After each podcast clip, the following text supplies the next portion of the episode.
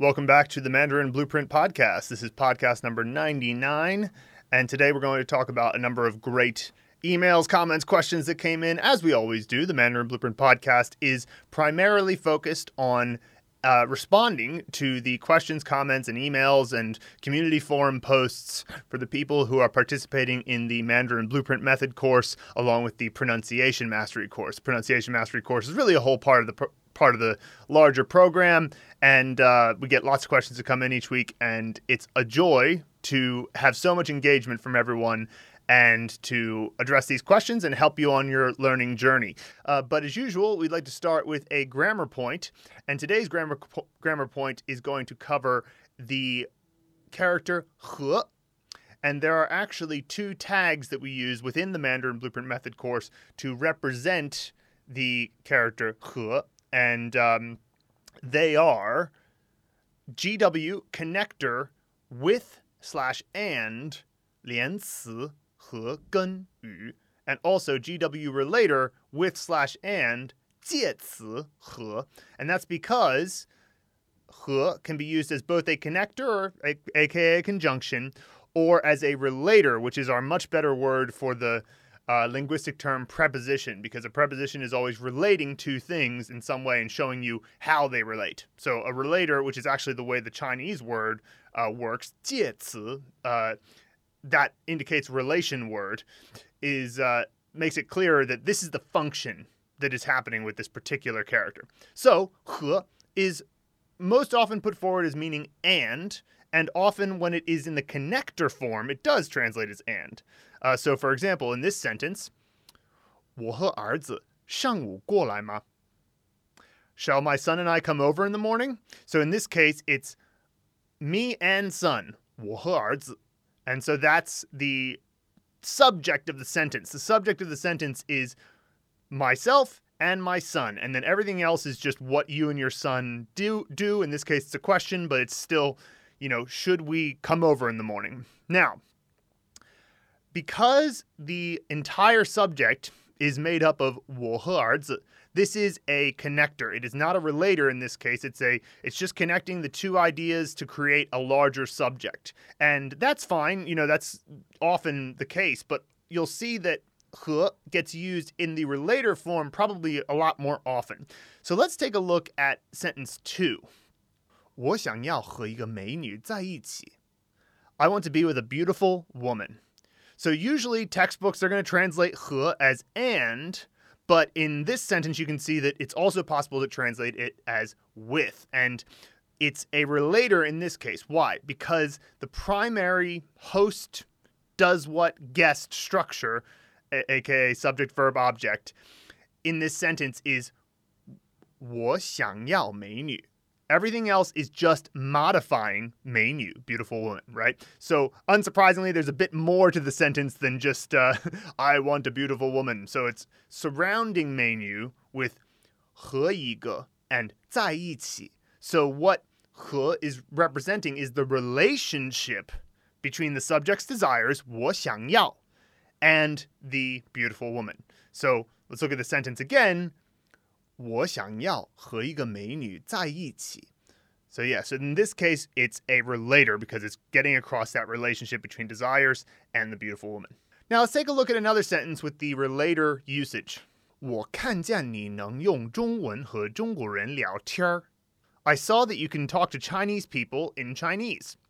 So this sentence actually has multiple verbs and verb phrases. We've got 看见, we've got 能, we've got 用, and we've got Liao Tian. So we, regardless of this though, He is not in the context of either the subject or the object, the host or guest in any case. So the first phrase is 我看见你 host 我 does what 看见 uh, guest 你 uh, phrase 你能用中文.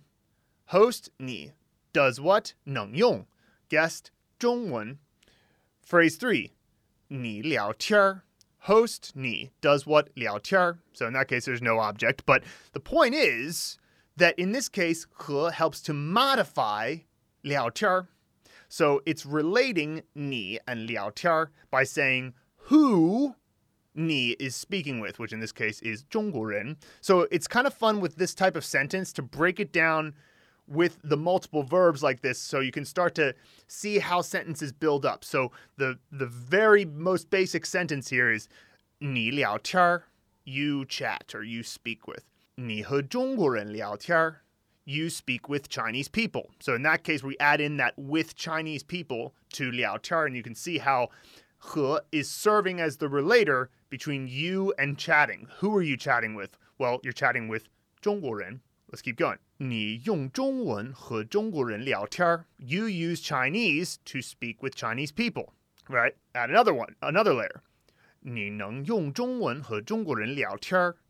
You are able to use Chinese to speak with Chinese people. And then finally, 我看见你能用中文和中国人聊天 which is the full sentence and ultimately comes to the conclusion that the purpose that they're trying to get across is that 我看见你 like I can see that you can use Chinese to speak to Chinese people.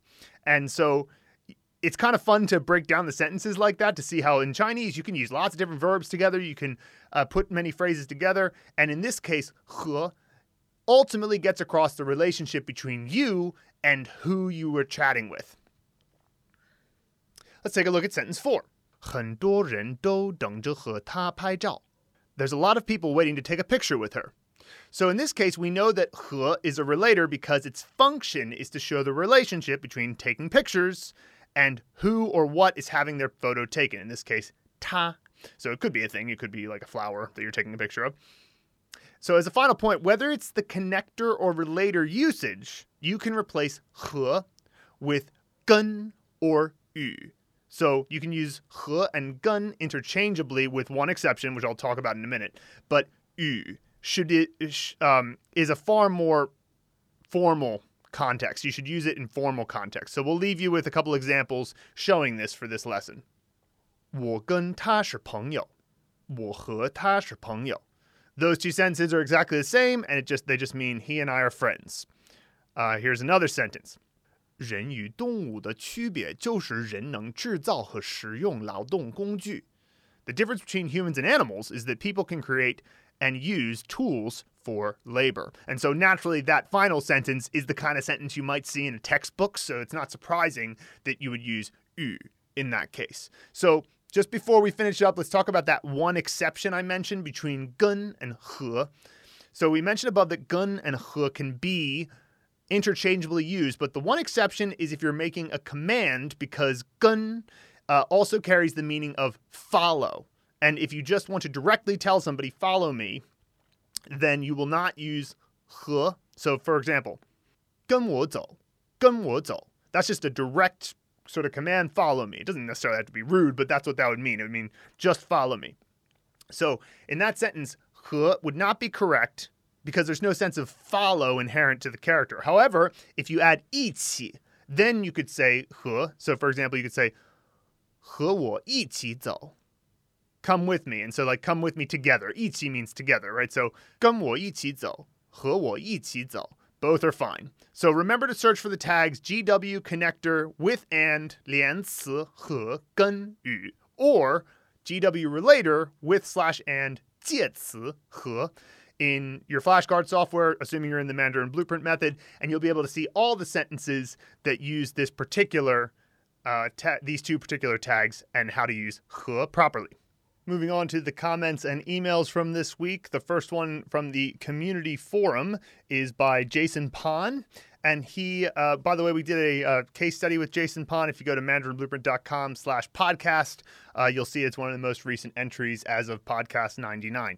And uh, you can check that out. It was very interesting to chat with him. So he has a question in the community. He says, Hi, all. I'm running into a bit of a problem in terms of pacing myself between reviewing and studying new characters and adding new sentences. Ever since I hit character 105 and unlocked the grammar building decks, I'm finding that my Anki review sessions have become so much longer as grammar building cards are generally more time consuming than character cards.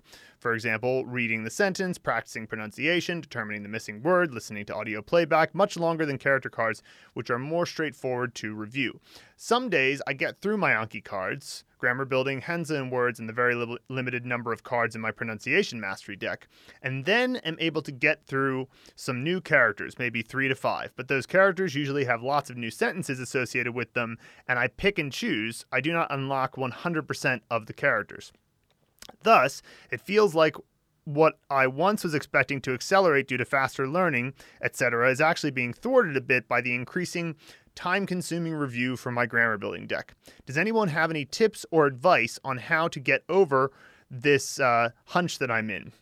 I am not sure if I am making the mistake of A, reviewing before studying, which I don't think I am. I think review should be before new study, or B, too many new cards. I have 20 new cards a day, but that's coming from only three to five characters. Or C, anything else? I, or will it get easier once these initial sentences get rotated th- uh, through a few times and SRS kicks in to have them appear less frequently rather than every day or two? I work full time during the week as well, so trying to get through 45 minutes and even up to 60 minutes sometimes a review is challenging enough. And then on top of that, learning new characters. Getting a bit off more personal, but I also have a lot of other ways I like to spend my evening time, so I'm trying to strike the right balance between everything. Thanks in advance. So, yeah, this is obviously a big question because, you know, it's essentially getting across the question of like, oh, geez, you know, the more layers into Chinese you get, the uh, you know, the, the more things you're trying to juggle at the same time. So not only you're still learning characters,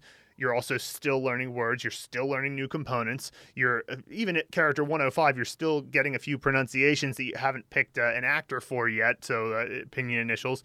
And uh, then you're adding in getting some comprehensible input through sentences. So it's a lot to juggle. So the first thing but we need to establish though is that there's no avoiding the fact that all of these things need to be addressed should you want to acquire Chinese. So clearly, you're going to need to know characters. That's your kind of mid level compass of a uh, sort of task that you need to do. And there's nothing wrong, by the way, with just deciding that you want to focus only on learning characters for a while. So that's one possibility because while it is true that you are going to eventually need to study grammar, if you're kind of um, the type of person who likes to compartmentalize, then you could actually, if you wanted to, go through the entirety of the Mandarin Blueprint Method course simply focusing on uh, the the characters and components, aka props and movie scenes, and uh, actors. I guess there's not too many left to pick, but let's just say actor sets, props, and movie scenes. If you wanted to only focus on those mnemonics to learn 1,531 characters and then go back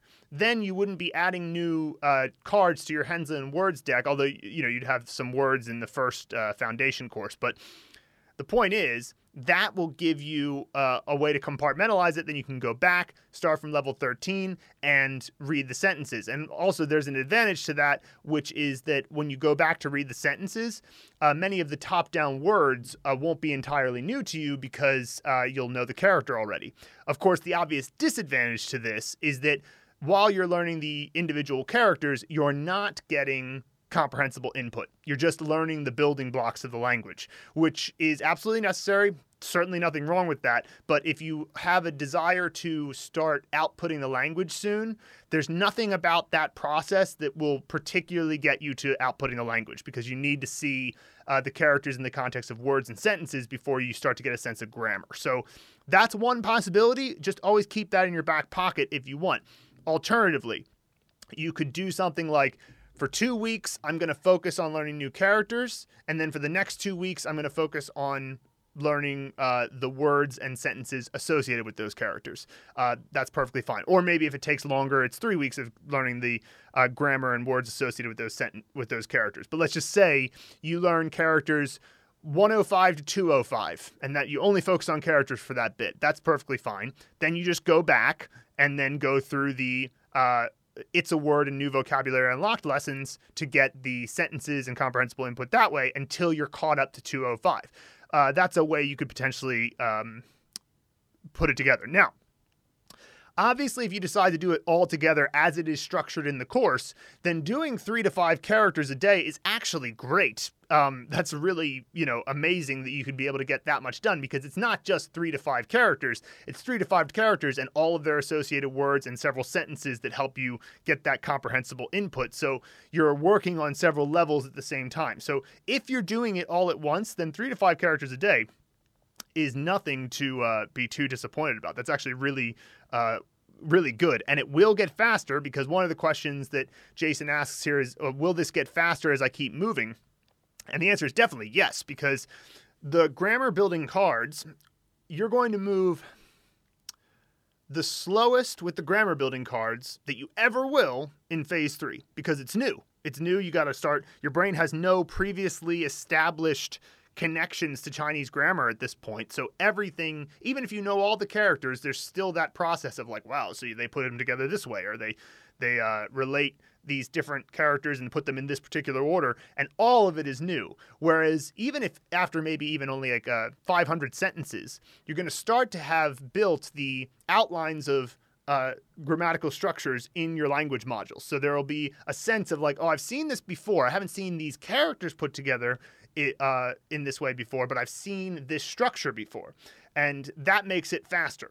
Um, so as you go through, of course, it will get faster. Now, I do get the sense that Jason is taking a somewhat perfectionistic approach to how he's reviewing because as he mentions here, let's see here, uh, grammar grammar building cards are generally more time consuming than character cards, for, i.e., reading the sentence, practicing pronunciation, determining the missing word, uh, listening to audio playba- playback, much longer than character cards, which are more straightforward to review. So, it, while it is true that all those things are a part of a grammar building card, it's okay if you want to move through them faster at certain points. Now, there are definitely points where I think you should take the time to really listen to the audio, maybe shadow the audio and that type of thing. But there are also times where you want to get faster at reading quickly. So, because I mean, silent reading and getting faster with your reading is definitely a skill that you want to be able to have. You want to be able to open up a an article in Chinese or, or uh, read a comment in, on a, a Youku video or or YouTube video where you see uh, Chinese and be able to just quickly read through it. Because in that, in that case, you're not trying to uh, speak. So sometimes you want to practice your silent speed reading, in which case you can kind of skip over the uh, native audio if you wish. So that's one technique I would recommend is that if you're trying to get through, it's better to get through and practice your silent speed reading than it is to uh, focus too much on being perfect with every single review. And uh, so, so those are some suggestions, and then I think that uh, the only other thing to consider is like, you know, when you're talking about when you're going to do it during the day, I would recommend try this. So you're saying you do your reviewing first and then you learn new things. But remember that if your reviewing is on the uh, Anki mobile app, then you can kind of fit your reviews into the little cracks in your day, especially if you're working full time. So suppose you're working full time, but you have a chance to head over to the break room and grab a coffee, well, you might be able to do five to 10 flashcards while you're waiting for your coffee to brew, right? So, or you're in the elevator, two to three flashcards there. You just fit them into the little cracks of your day. And this actually has another advantage psychologically, which is that if you do your reviews all in one big chunk, then you're kind of saying, okay, here's my Chinese thinking wrapped into this one section of the day. And then I'm going to go cold for another 23 hours. Say it takes 60 minutes. If you do it all at one one hour, then your uh, connection to Chinese is concentrated in that one hour, and therefore it it kind of goes cold for the next 23 hours. Whereas if you do little bits throughout the day, it's almost like uh, you have water that's boiling and you lower the heat as opposed to turning it totally off. So it gets to the boiling point and then you turn turn it down for a little bit and then you turn it back up for five minutes and then you turn it down a little bit turn it back up five minutes and it stays warm stays boiling stays kind of in that state where it's close at hand and that's actually quite useful. So i would recommend maybe try doing your reviews at sporadic points throughout the day when you get a moment here or there. And um, it also will make you feel better about your uh, those extra moments during the day uh, let me see if there's anything else I wanted to mention about this because this is a great question, and this is obviously the um, this is a, a kind of fundamental thing. And I guess the final thing would I would say is just because you're trying to do many things at once, assuming you don't take one of the pieces of advice I said at the beginning of this answer, but assuming you're still going to try to do everything in the exact order we uh, approach it, just remember that um, there's no situation where you get to get out of seeing a, a, word in context before you acquire it. Like you're going to have to see it or hear it or understand it in some way in context eventually. So, like, try not to look at the character number as being the most important thing because there's a whole list of things that you would theoretically have to do to get fluent in Chinese, and one of them is is learn the characters. One of them is learn the words. One of them is see the words in context. One of them is see the words in enough of the grammar structures enough times that the grammar structures solidify in your head. And so there's no real avoiding that. So it, it it's kind of the judgment that you make about it. Just change the valence that you're using to uh, imagine the process and remember that uh, there's while it is certainly game theoretically satisfying to be like I learned 10 characters today as opposed to 3 to 5 the other things that you learned in that process the new verb you learned the new uh, structure that you saw the 10th time that you saw this structure that therefore solidifies it in a great way uh, the, the grammar point you saw or whatever all of these things are necessary and were never going to be able to be avoided. So uh, you can have try to have the same level of enthusiasm about your progress, even though maybe the character number hasn't gone as high as you might have thought. Or, like I said, you can also just be like, hey, I'm just going to learn characters only for a month, or I'm going to learn characters only until I reach the end of the Mandarin Blueprint method and then go back. That's fine too. There's really no right or wrong there. It's just a matter of knowing what trade offs you're making uh, when you do that. So thanks for the great question from Jason. That's a a really good thing to um, you know run through and consider all those different possibilities. Next, we have a uh, post from Gavia arctica in the community. Uh, I know that this is a pseudonym for her, but uh, you know we'll call her Gavia for now. She says, "Hi everyone, I'm very happy to have found the Mandarin Blueprint method after almost a year uh, of going going from one Chinese learning site to another. I feel like I have finally found the site to stay on long term. I'm studying on my own just for the fun of learning. Originally, I had no plan, just to learn a few words in case I ended up going to China on a holiday, but ended up falling totally in love with the language. It has become the ultimate challenge, and I just love studying. And I just I just thought I'd mention that uh, there are very few people who I've run into who their original reason for wanting to learn Chinese ends up being the same reason like a year down the line or, or you know six months down the line. Um, for me, it was originally the thought of like I want to get something good on my CV and I want to have this uh, the thing that will um, you know make people go oh good this guy can speak Mandarin he must be smart smart or whatever for like you know a job application or something and uh, then after living in Chengdu for so long, I was like, oh man, the people here are really cool, and I want to get to know them. I want to understand why they, you know, are like this and how they managed to develop such a friendly and welcoming uh, kind of uh, attitude. Um, and so that's how I changed. And then, you know, we can see already here, and also the language itself, which is what. Um, uh, sorry, her pseudonym is Gavia. That's also what Gavia said here, which is the um, that she's got this ultimate challenge, the language in and of itself has become interesting enough. So, continuing. That feeling of understanding at least something that is said in Chinese, a verse of lyrics of a song, or trying to say something myself and seeing that a Chinese person understands me, simply incredible, amazing. With the COVID situation, it does not seem like I'm taking that trip to China anytime soon now, but hey, that gives me more time to learn before I go. Sure, yeah, I love the, the she's finding the bright side of every situation. That's great. She says, I can read simple HSK 3 to HSK 4 level texts, and in theory, I know almost 1,500 characters, but the past 11 months have been enough to see for myself that what Luke and Phil say is true. Rote learning does not work, and words without context are not very useful. Also, I've been speaking hardly at all so far, so the tones did not seem so important. Now that I want to start speaking, I notice that all those characters I supposedly quote unquote know are not understandable in a sentence if I have no idea of the tone and cannot pronounce. I did try to memorize them when learning characters, but the tone did not mean anything to me or make any difference at all. Now I notice that I can't open my mouth to speak without knowing the tone. The Mandarin Blueprint method seems like a lot of fun So I'm very happy to be here and start the process of relearning characters. At the same time, I keep reading graded readers and watching some series, reading and listening to the Chairman's Bao, and hopefully sometime soon start to practice speaking little by little. Looking forward to learning with you, with all of you. We'll be posting some questions soon. So uh, you know, welcome, and um, this is a, a great. You know, it's, it's I, I love that you're taking the attitude of relearning recognizing that there's going to be gaps in your knowledge and that you can improve upon them. Uh, so there's actually another uh, email from Gavia where she says, uh, Hi, Phil and Luke. I'm now on level seven of the foundation course and simultaneously working on the pronunciation mastery course. Enjoying it all very much. Thank you.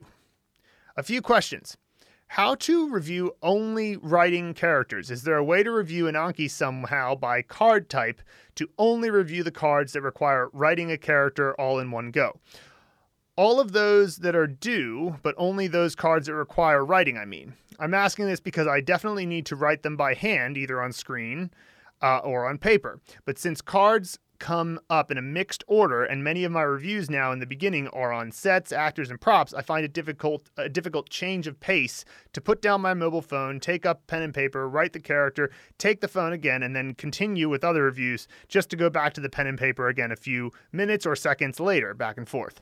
I would love to have a way to review the cards that don't require writing when I'm out and about and have a moment and uh, can review on my phone, but then have my writing moment at night at home and just review those cards. Just take a cup of tea, my notebook and pencil, and somehow choose just those writing cards on my computer screen rather than mobile phone. So far, it, I'm not. I'm just not writing. It's not much of a problem because most of the first characters I know quite well before anyway. But if I don't write at all, uh, it will become a problem soon. I could, of course, just feed everything into Skritter. Do you know if anyone has already made uh, shared Skritter lists for the MBM course? I don't think so. Uh, just as a that's a practical question. I don't think that's happened. Uh, but I sort of like the idea of slowly learning to write by hand, even if it's just a little. How should I do that with Anki without skipping back and forth all the time between different types of cards? Uh, so there's a way to do this. Uh, it's actually fairly simple. So from the Anki main page, create a new deck call it writing characters or something.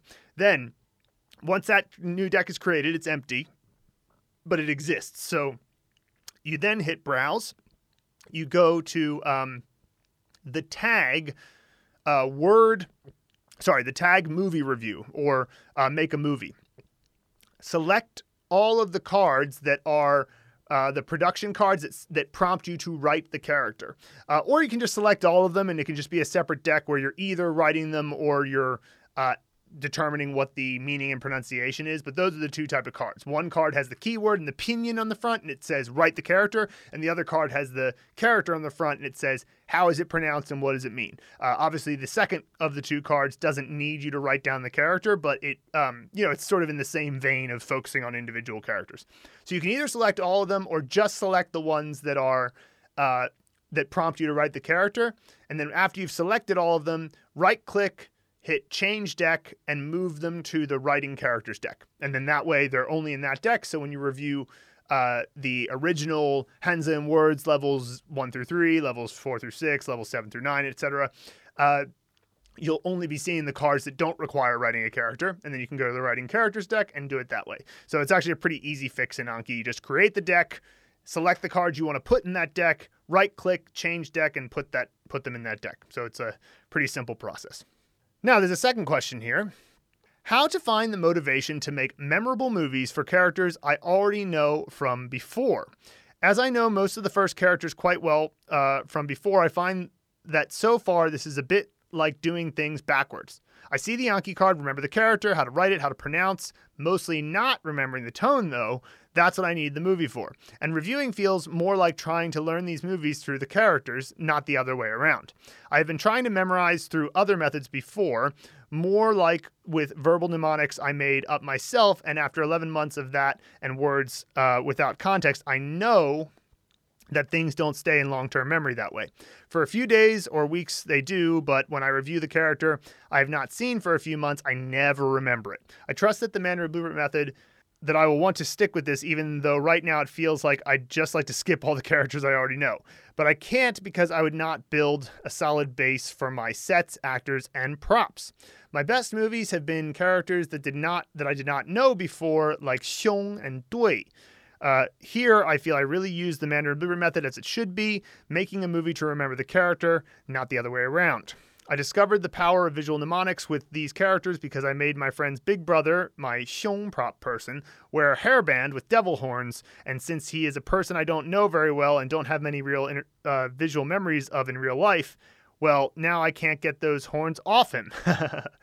Anytime I imagine him, the horns are there, and I'm sure I will remember the character Dui probably forever. But I might write Huang incorrectly because those horns won't come him.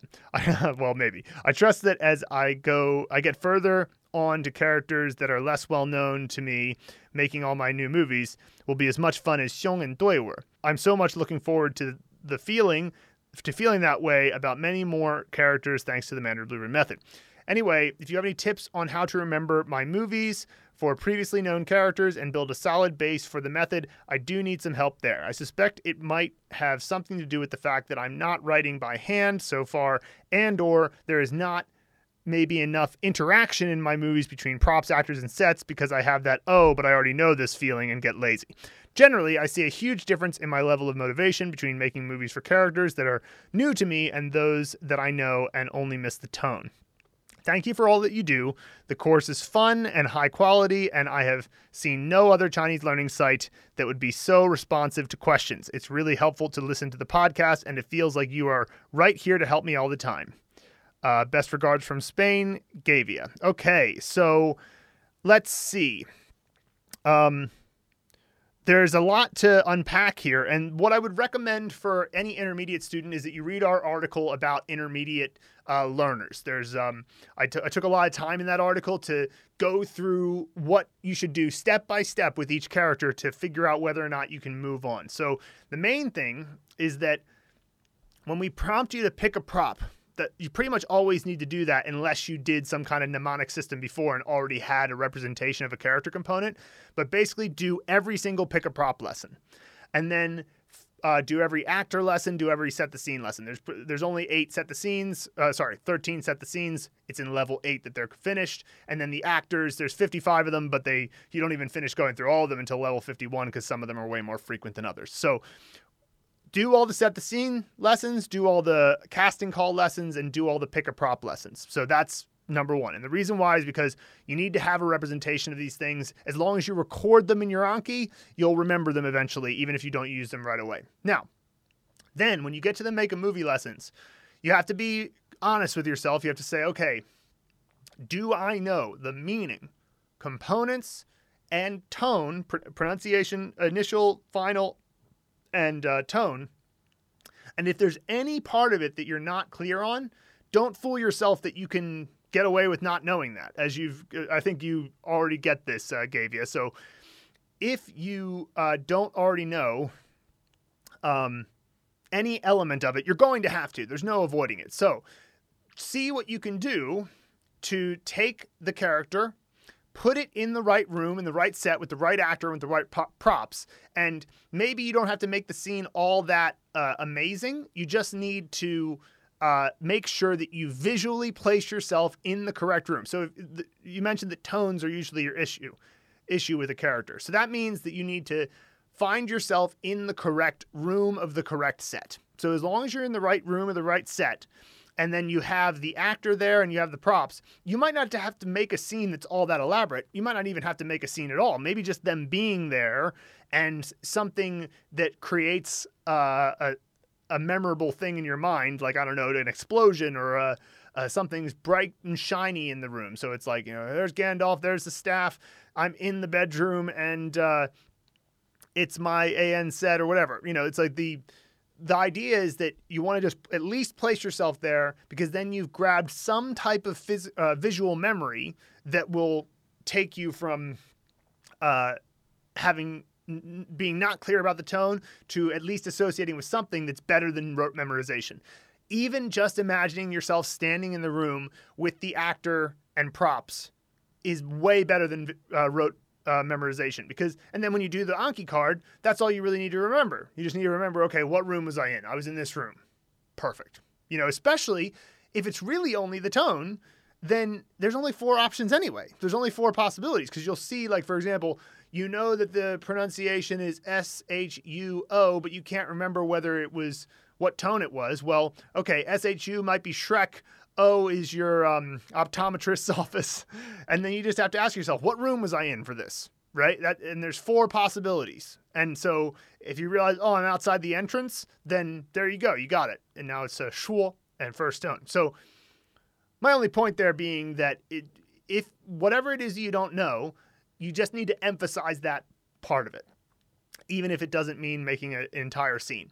So uh, go ahead and look through the intermediate learner's uh, guide uh, on the website. I'll make sure I link it in the show notes here if you're an intermediate student. But generally speaking, it's um, it's just a matter of making sure that the tools of the mnemonic system are going into your head, and then the uh, um, the missing pieces like the tone or like the pinyin initial or like the component are also getting their representation and exaggeration in your mnemonic. Next, we have a question from Hunter McCoy in the community. He says, I'm in phase five, but have recently been wondering about the third tone sandhi rules. Uh, which what sounds the most natural for multiple third tones in a row? For example, 我只想 or 我 oh, okay, so he's, he's saying um, three in a row. So 我只想 or 我只想 so the difference is just 323 or 223. And for four or more third tones in a row, is the pattern like 2323, more common slash natural? So uh, first I'll address the first question. Either one is okay. I don't think that there is a one that feels more natural. I prefer 我只想. I prefer I prefer 323. That's just what I like. It just sounds more it's easier for me to say, it's just uh, for whatever reason. 我只想 is something that I heard Annie do several times doing the 223. Uh, it's really it's up to you. I don't think that there is something they're both right. So it's like it's it's really just a matter of taste and which one you find slightly easier to do. And then if there are four or more, if there are four, it's just two three two three, you know. And then, then if there are five or six, um, the key is that it must end with two three, right? So um, you know it, it it would be kind of ridiculous if you had six to go five twos and a three. Uh, but the point is, well, if you had six, it would just be again, it'd be two, three, two, three, two, three. Uh, if you had five, um, uh, it could be like you know, say two, three, two, two, three, or um, you know, uh, three, two, three, two, three. Yeah, that would be fine. Um, the point is, it has to end on a third tone, and it has to be a second tone before that third tone because you can't have two third tones in a row. So if it must end on a third tone, then uh, the the uh, penultimate must also be a second tone. So you know, it's uh, there's there's room for um, you know improvisation, but the, those are the main rules within the third tone tone sandhi rule. Next, we have a comment from Corinna Wetzel on Anki Dex Inside level 9 complete. So, this is the uh, in phase two, uh, you're three levels into phase two at this point. Corinna says, This video has me smiling a mile wide. I'm so happy every day that I watch a new video or more. and even if I don't have time for a video every now and then, I still finish my Anki cards every day. It's definitely a habit now. You guys make learning Chinese so much fun, and I'm just incredibly grateful that I found the Mandarin Blueprint before falling down the rabbit hole of rote learning. Thank you for your enthusiasm and making me love learning. Well, geez, that's uh, fantastic, Corinna.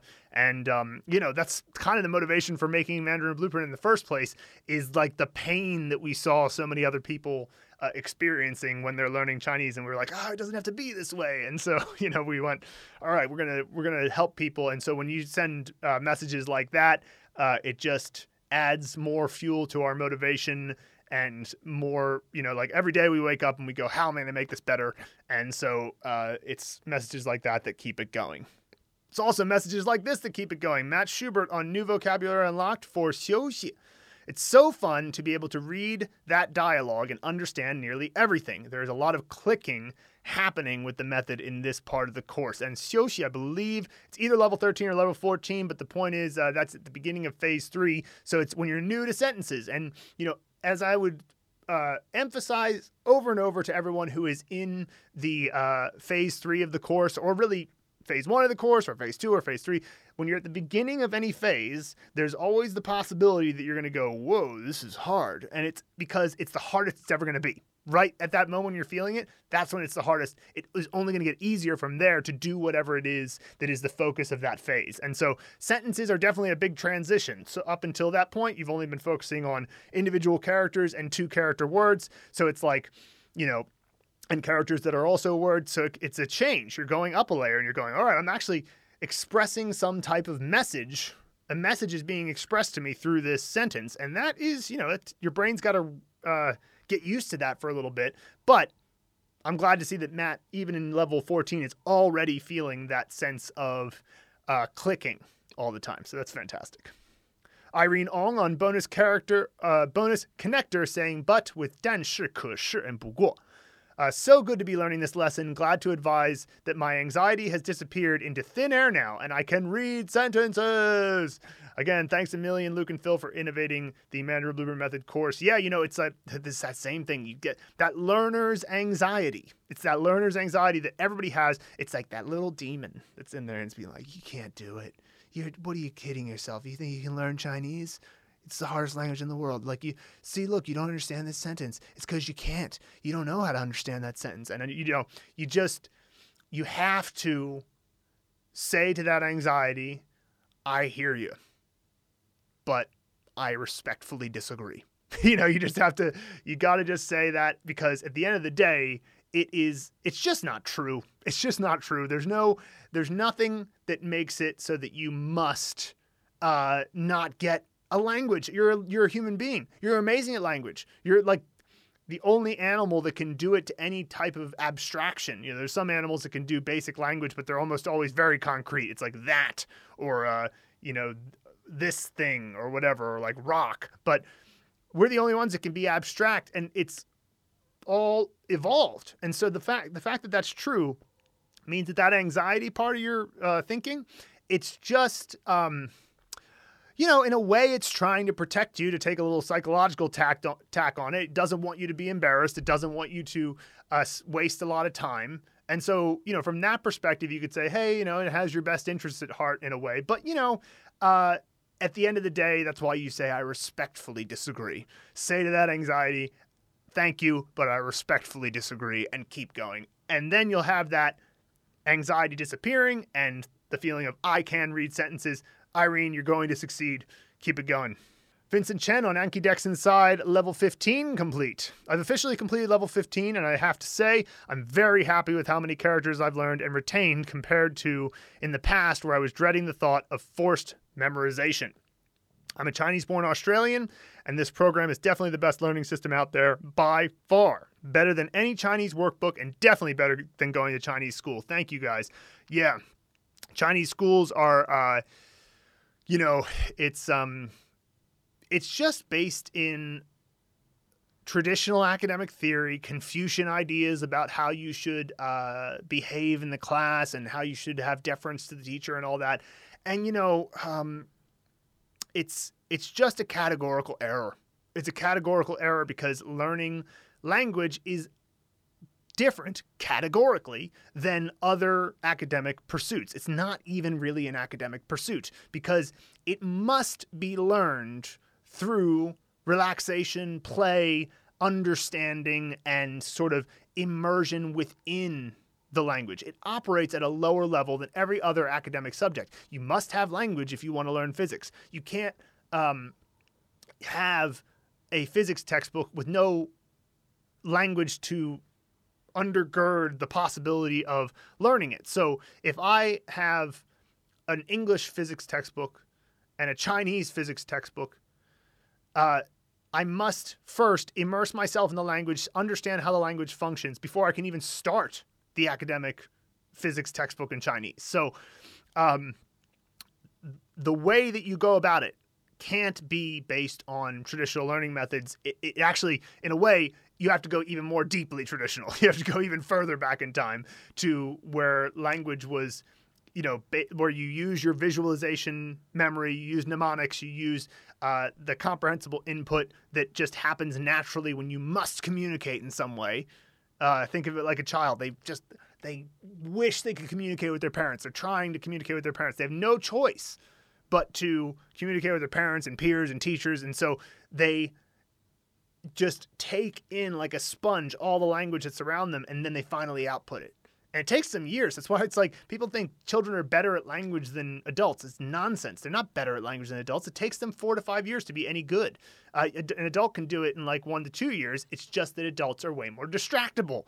We have way more things going on, so it's easier for us to be outside of the language for uh, for you know a huge part of the time. Kids don't have any distractions uh, towards their native language because they don't have another language that's already there to distract them. So.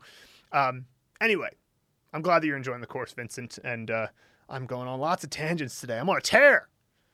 Jackie Vinters on bonus from failure to HSK exam in one year. I love hearing about your experiences. They reaffirm my decision to trust you both and your system and give me hope when I am struggling. I have an extremely poor memory, struggle with visualization, and it takes me a long time to quote quote unquote record each movie, but somehow it is working for me. Thank you both for the effort you have put into the course and the desire to share and help others to learn.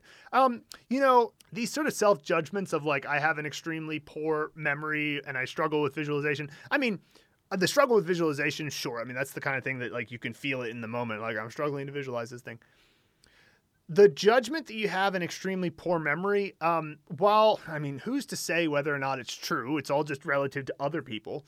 Uh, the only real question that matters is can you get better at visualization? And will that getting better at visualization help you to improve your memory of Chinese characters? And the answer for both of them is of course. Of course, if you keep practicing visualization, you're going to get better at it. If I kept practicing throwing a frisbee every day, I'm going to get better at it. I recently got into playing ultimate frisbee, and I never knew how to.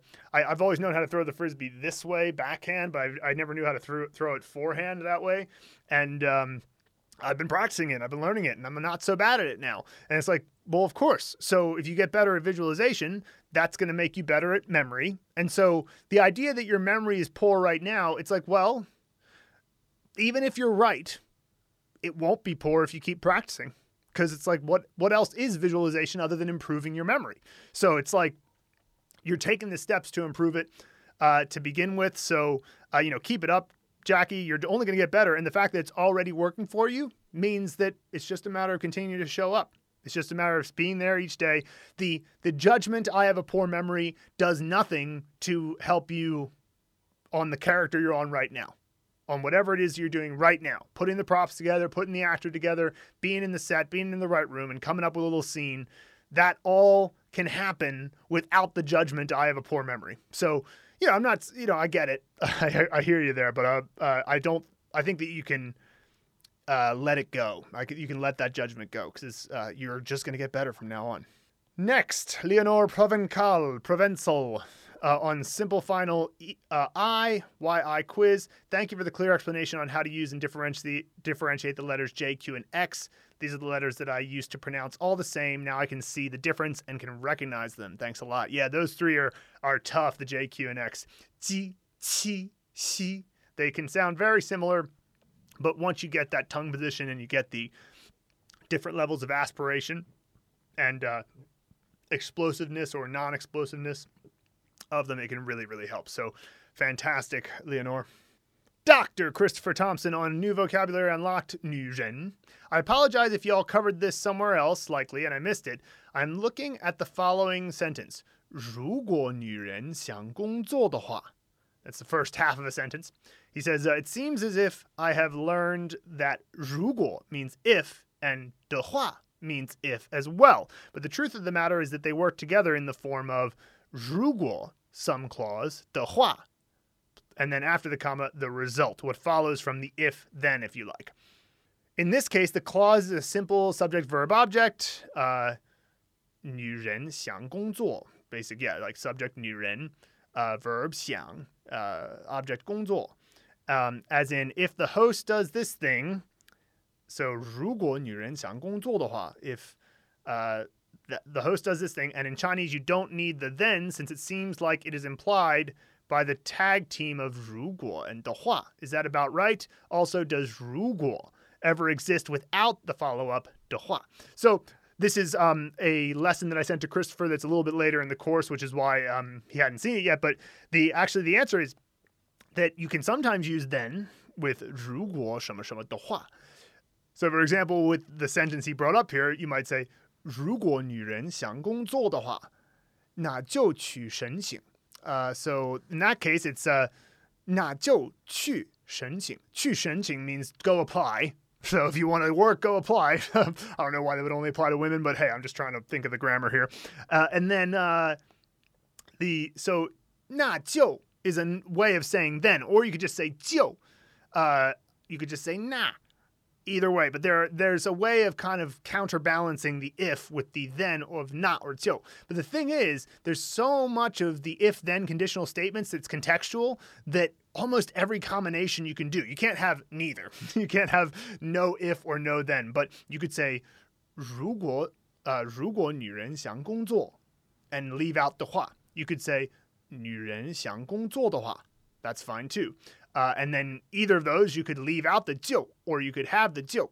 Um, uh, usually, you're going to need at least one of the ifs.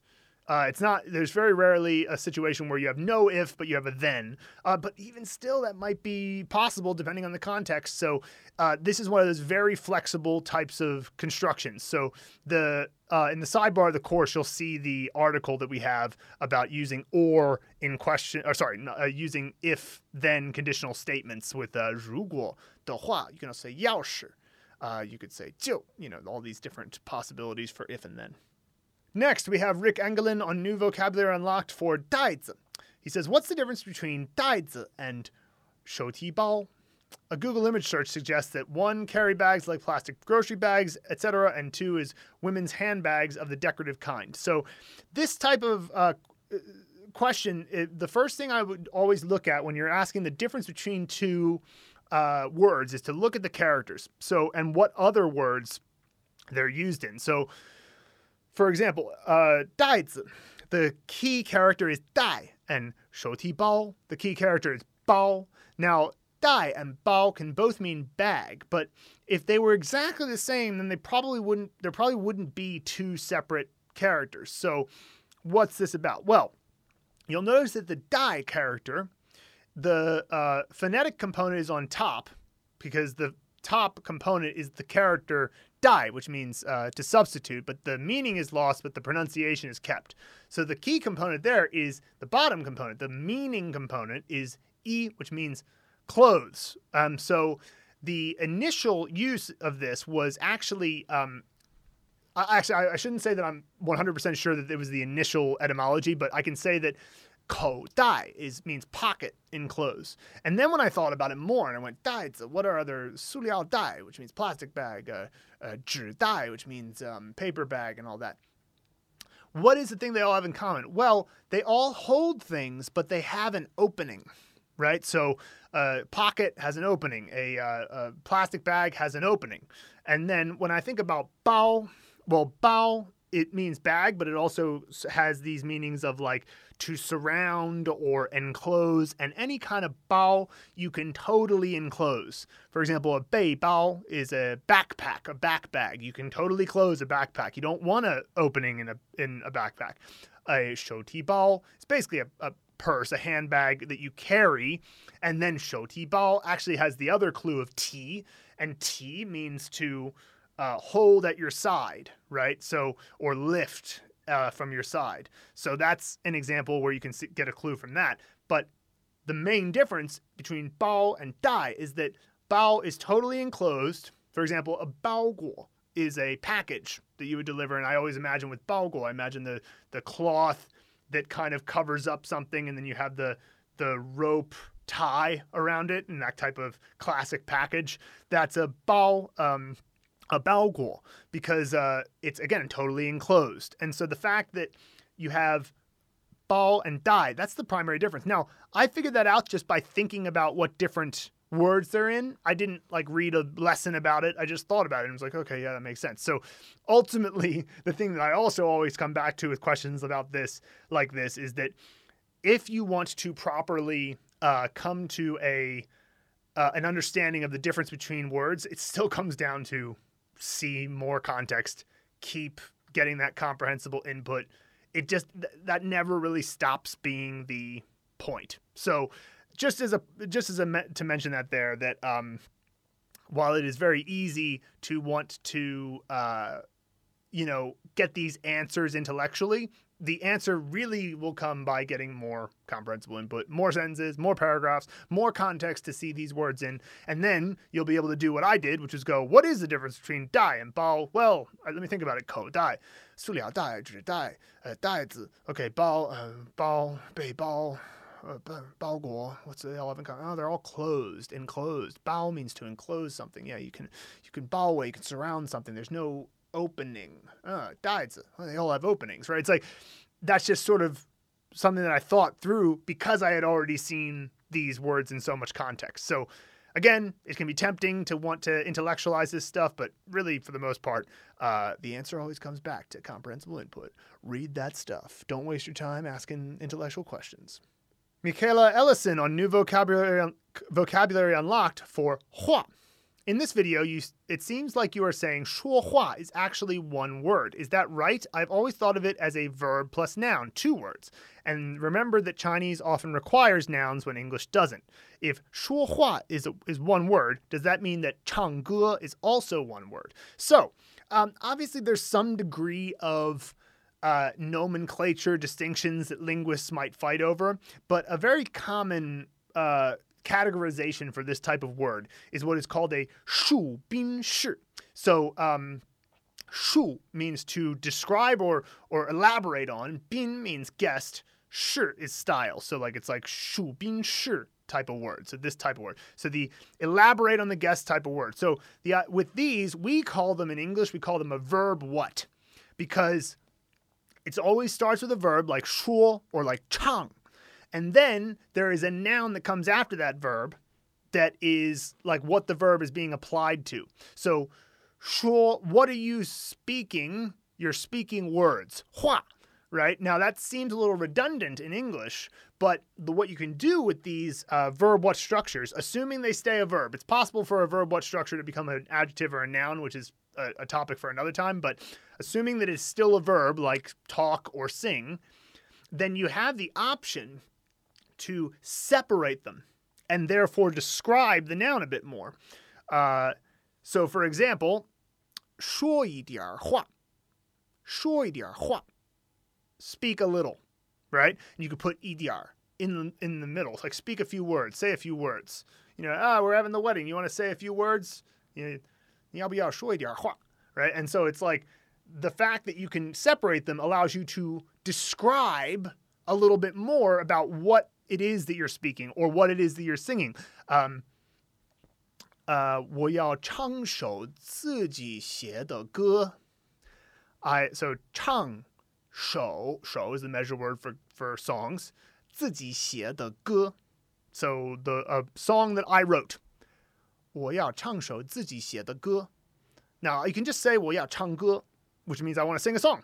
that's easy enough. But the fact that you have the, that gu means song, it's a noun, means you can throw things in between them to describe them. And this is called a 离合词, which means separable verbs. It's possible to separate them. But what we realized is in our analysis of this, and I don't, I've never seen anywhere else say this, but when a 述宾式 is a verb, still you can separate them. So that's how you know if something is a 离合词。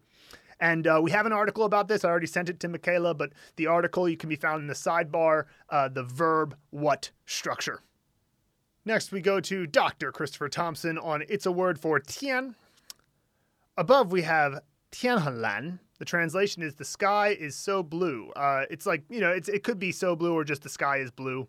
Um, that's fine too. Uh, I know that hun implies an emphasis of the adjective, but I thought it was always the link between an object and an adjective. So really, the translation of the sky is so blue. Uh, it would be better to say tian fei chang lan for it to say uh, so blue. So actually, uh, we should probably change that translation to just the sky is blue. Um, but still, like let's continue because he he ends up asking a good question here. Is tian shi lan wrong? It has sure and ends with de. but I thought I've seen that. Uh, but I thought I've seen that. Yep.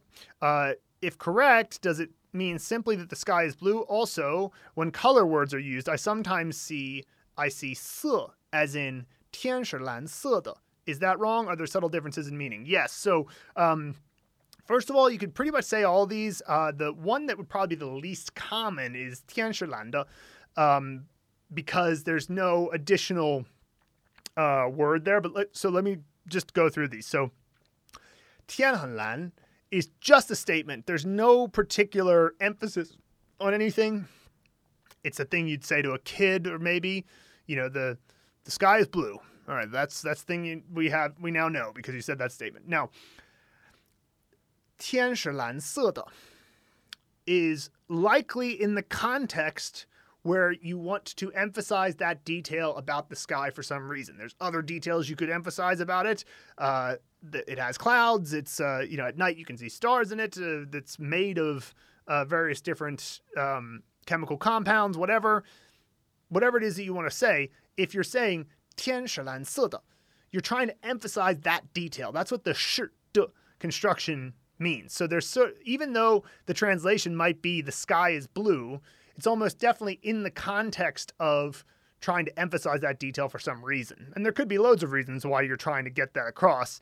You're saying, um, you know, because the sky is blue, uh, then it creates a nice foil for those this type of cloud or whatever you're trying to, to say. At sunset, uh, the because the sky is blue, then this cloud ends up uh, looking very orange and the way it fo- whatever. Who knows why you're trying to say in that particular moment? But that's the sort of implied meaning. Now, regarding lan and lan se, um, so anytime you say lan se or bai se or hei se or hong se, you're specifically referring to the color, which is why if you're trying to emphasize a detail, lan se is probably better. Um, now, if wh- whenever you say these se, these different ones that end in se, the idea is that okay, this means uh, I'm focusing on the color here, not some other thing. Whereas uh, if you're going to say, like, for example, um, green tea. So green is 绿色, but you would not say 绿色的茶. You would just say 绿茶, right? So, uh, so cha is tea. So you would just say 绿茶, in which case you drop the 色 because the focus is not the color green. The focus is the cha, the tea and you're just giving it a little description of the tea right before it. And so you only use the green morpheme. You don't use the whole word, the color green. 绿色, right? So if you're trying to get, get across, that pond is green. 池子是蓝是绿色的，池子是绿色的. Um, that would be something that you would be fine to say 绿色. Um, but as soon as you start to say that something else is the emphasis, like tea or or whatever, then you're likely going to say uh, the color character like lan or lu or hong or hei followed by the object. Um, so hopefully that ex- explains that. Tian lan is just a statement. Tian shi lan se is more an emphasis of that detail in some larger context. William Beeman on Make a Movie for Zi. What's the difference between the character Zi and Zi? So this is, I'm going to answer this question, then I'm going to comment on this type of question. So, um, the difference between the character uh, and ji, first of all, the one is self, one is oneself. So that actually isn't a bad way of conceptualizing them. So if we think of zi as self, zi gets placed in a lot of words that are uh, that start with something, which means self that thing. So 自信 means uh, self confident right? 自信, I'm self-confident. How about um, uh, 自动, self-move, so automatic. Self-moving is an automatic thing. Um, uh, so there's 自然, which Alan Watts will always talk about, that which uh, happens of itself. Um, and so, you know, that's a, again, you'll put self before those types of things to mean like, you know, self confident or whatever. You could say 自杀, which means literally self kill, suicide. You know, there's all these different words where self comes first, and then whatever happens after it is like the description of how self does whatever is coming next. Ji is oneself. And I mean, it's they're very similar. And by the way, the most common word for both of these characters is 自己. So, um, 我自己做. I'll do it myself. 我自己做, right? Um, 呃，我是说，他是说要自己做的。Um, that's another way you can put 自己 later in the sentence to refer back to the pronoun that came earlier or the person who came earlier. Like, uh, and so that's the by far the most common word for both of them. So let's go to 己 for a second.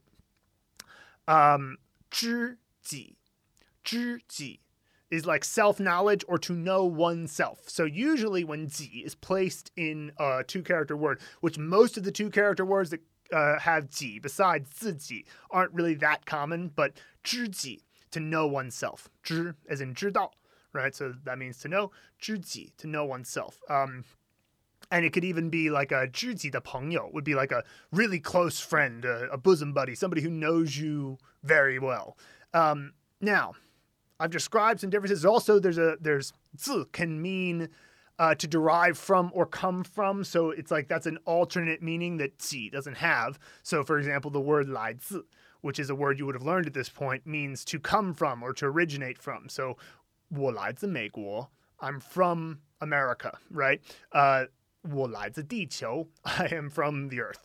And so, like the uh, the idea is that that's another difference between them. And actually, if we wanted to, we could probably find some other like technical differences between them. But here's the thing the differences between characters and words like this that have similar morphemes is uh, is something that becomes clearer once you have seen them in context loads of times. So, and also when you know lots of characters, another thing you can do is just go into Pleco and look at the words that the character is in and just keep reading the words and you'll go, oh, well, okay, this word, this word, and you'll get a sense for the differences between them.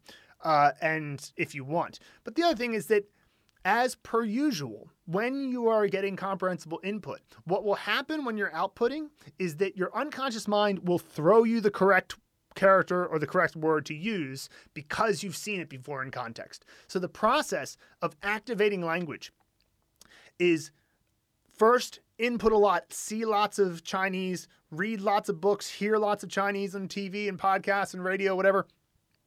And then, of course, you don't know what the new situation is going to bring about when you go to speak, but when the time comes to speak, you're assuming you've had enough input, then your unconscious mind is going to throw you the right words to say in various situations. It's quite thrilling because it's, it's amazing. You don't really, sometimes you speak, you say something and it was the correct thing to say, and you go, I've never said that before. And of course you haven't because everything has to come out for the first time at some point. And how does it come out for the first time? Well, you have to have seen it in enough enough times that your brain went, oh, this is the same this is the same context as Harry Potter was dealing with in that book. This is all unconsciously happening, of course. Uh, and so we're in that context now, so that's the right word to use here. And it just sends it to you, right? And it's, it's really cool, actually. But the point is, what doesn't make it work is understanding intellectually the subtle differences between two characters that have a similar uh, English translation, right? And uh, I, I, wish it did. That'd be nice, but um, but it would also be outrageously time consuming if that's how you were to go about it. Like imagine that for every word you had to analyze it that deeply to be able to use it and you know uh, understand it that way. That would actually be bad news if that were true. It's good news that that's not true because that means that um, you don't have to consciously go, well, what is the difference between these two? You can just accept, okay, these two orbit the idea of self and oneself. And when I see them in lots of context, my brain will naturally figure out how to differentiate them and when to use which one. Um, and of course, also the other thing too is that these are morphemes. They get used in different words. It's really at the word level that you're going to use them more often than at the character level because neither of these, um, uh, you know, sometimes they'll get used by themselves like when it means um, from. Uh, actually, here's an example of how to use 自自上而下，自上 so from top 而下 towards bottom，自上而下 top down top down words，自上而下的词 that's top down words which we talk about all the time. that's sort of uh, being used by itself, but it must be used with shang for it to make sense. So it's the point is these are used as morphemes. If they're only morphemes and not individual words, like zhen, zhen's a word and it's a you know one character, but if a, one character is just a morpheme and not a word, then really the level of understanding differences should be at the word level because that's when you're actually going to learn like when you learn a new word what's the proper word to use here? Well the answer is never going to be zi and it's never going to be zi because they don't uh, function by themselves they must be combined with another character and once you introduce another character even at the word level you have different contexts that you can use to understand the differences so uh, I hope that that is not too much of an explanation, but it's a, you know, it's a thing I can't emphasize enough that the uh, focus on trying to intellectually understand differences between things is, you know, fun and interesting, but it doesn't actually help you acquire language. So it's an important point to make there. Next, we have a comment from Simone Papadopoulos on new vocabulary unlocked for Shuofu. Uh, she says, Hi guys, do you have a podcast on measure words? An over- overview and some more detail on how important they are and when they can be substitu- substituted for gu would be really great. So, here is Mandarin Blueprint's official stance on measure words. Um, learn characters and don't worry about it. That's an annoying answer, isn't it? But it's true. So here's a couple things to think about with measure words. One, they're always one character, right? So the process of learning characters and learning their pronunciation and components and all of that is in and of itself teaching you measure words because the structure of how a measure word works in a sentence is really simple number, like for example, egogen, number plus measure word plus n- noun that's being counted. You know, um, eBay, cafe, one cup of coffee. Now, if you learn the character bay, right, then you're going to know uh, that that is how it's pronounced and you're going to recognize it, right? And then you also know what it means. You know that it means cup. So when you see a sentence that says "mafanilai ebay cafe," you're not going to be like, "I can't understand this. What is this? Uh, what's going on here?" You're going to go, "Oh, I've seen g in that place so many times." But this time, it's replaced with another character that I know that I learned through the uh, Hanzi movie method. So our pattern recognition brains are far more powerful than is necessary to recognize that simple pattern. You know, you got number, measure word, noun. It's it's such a simple pattern that as long as you're learning characters, you're going to naturally acquire which measure words belong to which uh, object. You know, I never have focused on it too much. You know, every now and then a teacher has pointed out to me that this is the measure word for computers. You know, itai uh, dianao. Um, fine. You know, that's the uh, measure word for computers. I would have figured that out anyway because tai is often the measure word for many electronic uh, products and, and objects, right? And so if you learn characters properly, like let's just put it another way, you're better served trying to learn more characters than you are trying to figure out which characters go with what. Because then you're trying to intellectually pair them together. You know, um, 一张桌子, uh, 一张床, uh, a bed and a table have the same measure word. Um, how did I know that? Because I learned it intellectually? No, they just it's just what I've seen loads of times. So uh, I hate to sound like a broken record today, but the answer is just keep getting comprehensible input. And there's actually a practical reason why in this case.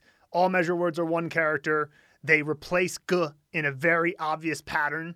And so if as long as you know the character, you know, you've learned the character through the Hanzi movie method, you recognize it, you know how it's pronounced, you know the right tone, then in your reading, you'll naturally pick up on uh, the different measure words and what they associate with.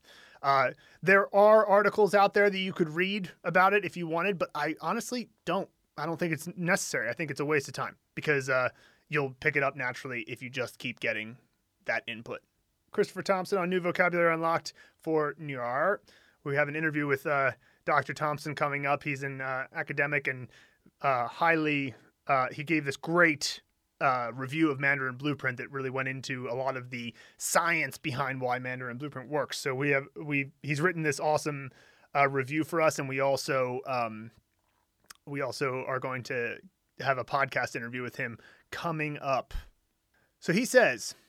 I bought myself an HSK 1 level 1 reader, so I've been reading stories using Nuar for some time now. In these stories, a parent will sometimes address their daughter as Nuar, as in 快来吃吧, Nuar. That sounds odd to most English speakers to address your daughter as daughter. Even in Spanish, you add the possessive and shorten it to mija to soften it.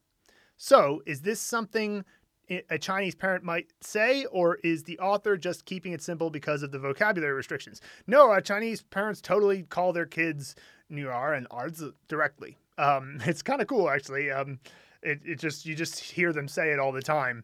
Um, and what's interesting is uh, you, what weirdly in English, at least in American culture anyway, saying son is not that weird. Uh, you know, saying hello, son, son, come over here. That's not my dad did that to me all the time. But yeah, for some reason, saying daughter, come here feels strange. Maybe it's just two syllables. I don't know. Um, but in Chinese, it's either one is fine, totally fine. You can use them uh, and address your children directly that way. Uh, that's why a lot of our sentences in the early days they're weird to translate because it's like, um, you know, uh, 儿子在桌子上吃饭. You know, it's like sons at the table eating. It feels a little weird, but it's not weird for Chinese uh, people. William Beeman on required sentences versus optional sentences. He says, Do you think people might enjoy reading the original work on flow by Mihaly Csikszentmihalyi?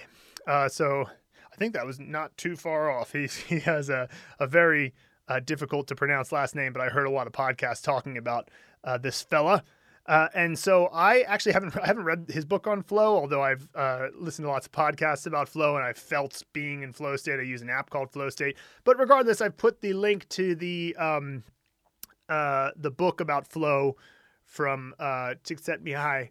Uh, amazing, amazing concepts talked about in flow. It's that uh, space between boredom and anxiety, which is that perfect sweet spot for uh, learning and just being productive in general. It's a great, it's great stuff. And actually, um, in Dr. Christopher Thompson's review of Mandarin Blueprint, he references flow a lot. Uh, and so, yeah, check that out. I've left the link in the description. Kim Thomas on New Vocabulary Unlocked for 休息. She said, I'm struggling with the grammar of this sentence. 我下午想休息. My brain reads this as I afternoon think rest. So when I read the English translation, I feel my translation is not close. Will it become easier if I just keep reading sentences? I feel I am not translating it proper, properly, therefore, not understanding what I am reading. So, this is an example where Kim has seen the first uh, usage of xiang, which means to think, uh, and confused it with the second usage of xiang, which means to desire, so or want. So really, what this is is I want to rest in the afternoon.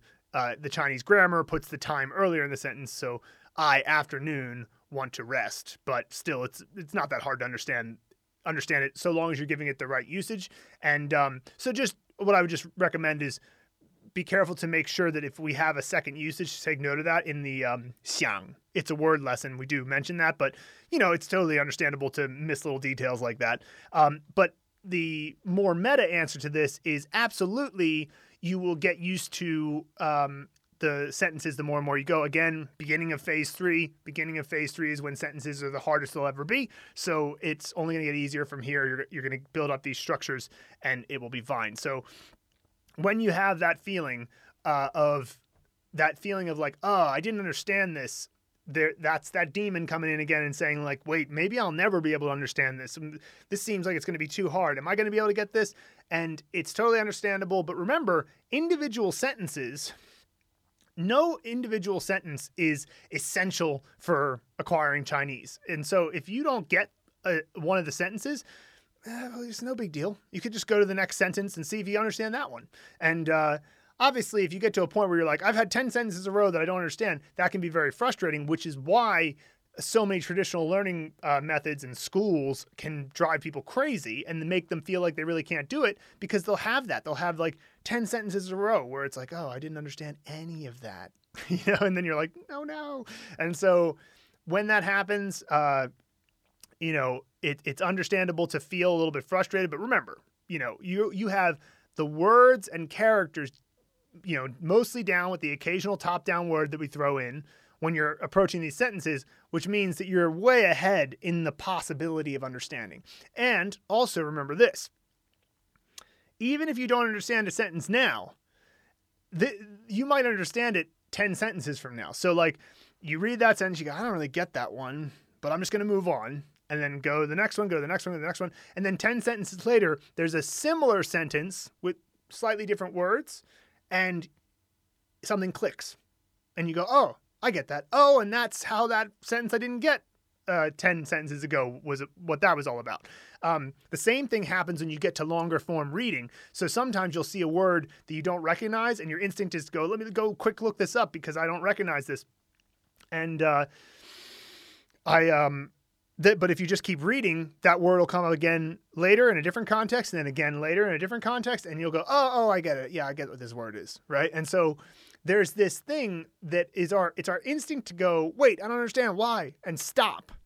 But the stopping sometimes impedes you from finding further clues if you just kept going. So my recommendation for sentences in general is if you don't understand one completely, sometimes it's worth just going, ah, I don't really get that. Uh, I'm going to move on to the next one, see if I get that one. and that's fine. It's uh, totally, totally cool to do it that way.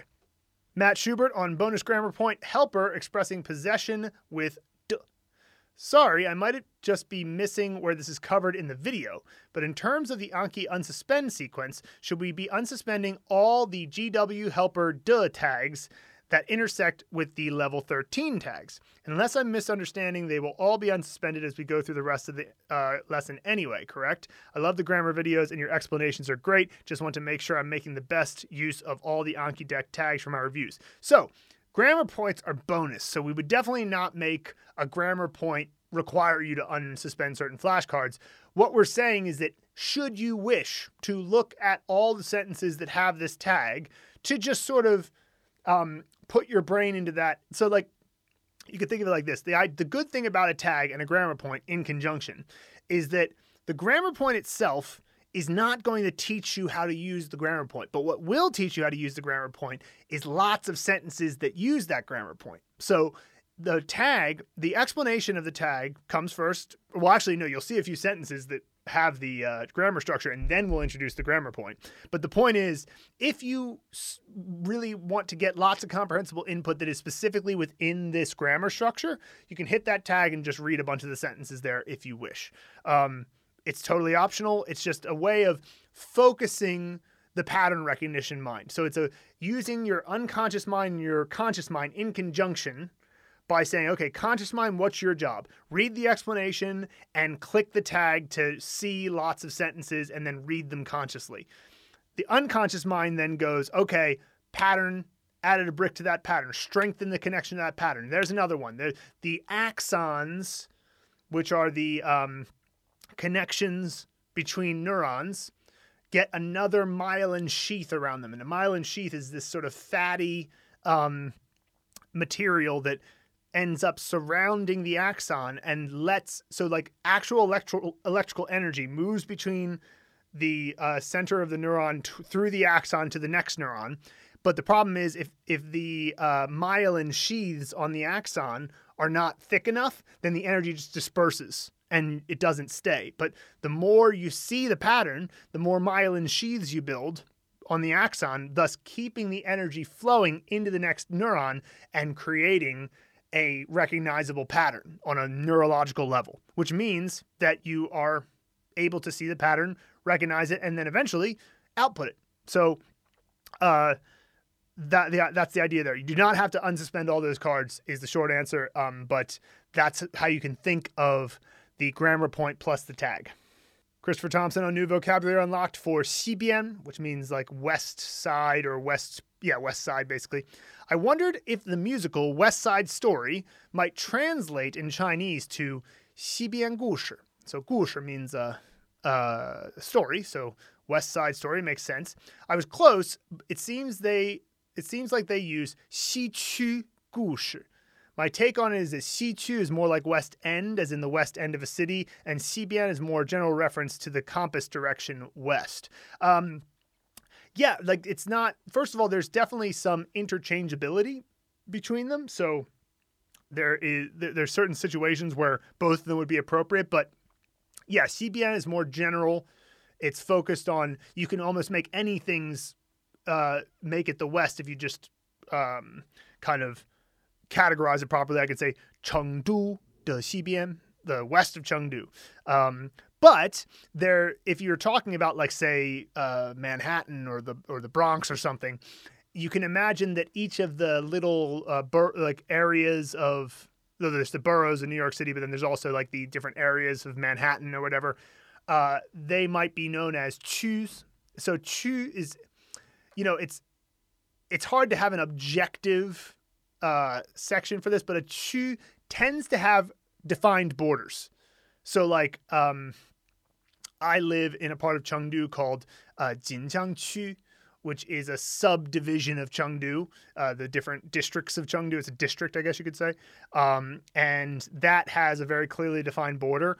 An apartment complex is called a xiaoqu, uh, which means small uh, area, small region, whatever, and also a defined border. So generally speaking, a chu has a clear border. Xibian is a little bit less clear. It's a little just more like it, it's not nothing because you know you can't say that I'm in the west part of Chengdu if you're far east of center, but it's still not necessarily a defined area. And uh, I imagine that um, when we're talking about West Side Story, that they're talking about a specific area that they consider to be the West. So then it'd be Xiqu. So yeah, that's uh, that's your answer for that. And it's also Chu is it kind of even looks like there are borders around it when you look at the character. Um, so you can kind of use that as a mini mnemonic to remember. Another question from Christopher on vocabulary unlocked for kuaiyao. In many instances, ma shang can replace kuaiyao, yes. My Chinese language partner says that the latter implies perhaps more urgency. So there's a few different ways that you can express that something is about to happen. Um, so ma shang is uh, you, this is very spoken. You'll hear people say it all the time. Sometimes they'll just respond with ma shang. You're like, hey, are you on your way? Ma shang. I'll be there in a second. And also, uh, Chinese, little Chinese cultural tidbit. Uh, when they're saying ma shang, they might mean like uh, I'm uh, still at home in my underwear. I haven't left yet, but they're just gonna say ma shang no matter what. Um, but the so but ma shang is kind of a time based word, and so there's a few different ways that you can say a longer form structure that means that something is about to happen. So. Um, 马上就要到了. I am about to arrive. Now, when you say a specific time or a time word like 马上, then you must use 就要 thing that's about to happen 了。马上就要到了，我三点就要到了。So that's 三点 is a specific time 就要到了。 thing uh, about to happen, about to arrive. Um, 三点就要出发了. Uh, I'm at three o'clock. I will take take off or I will depart. Um, if you put a specific time, 马上三点，明天, right?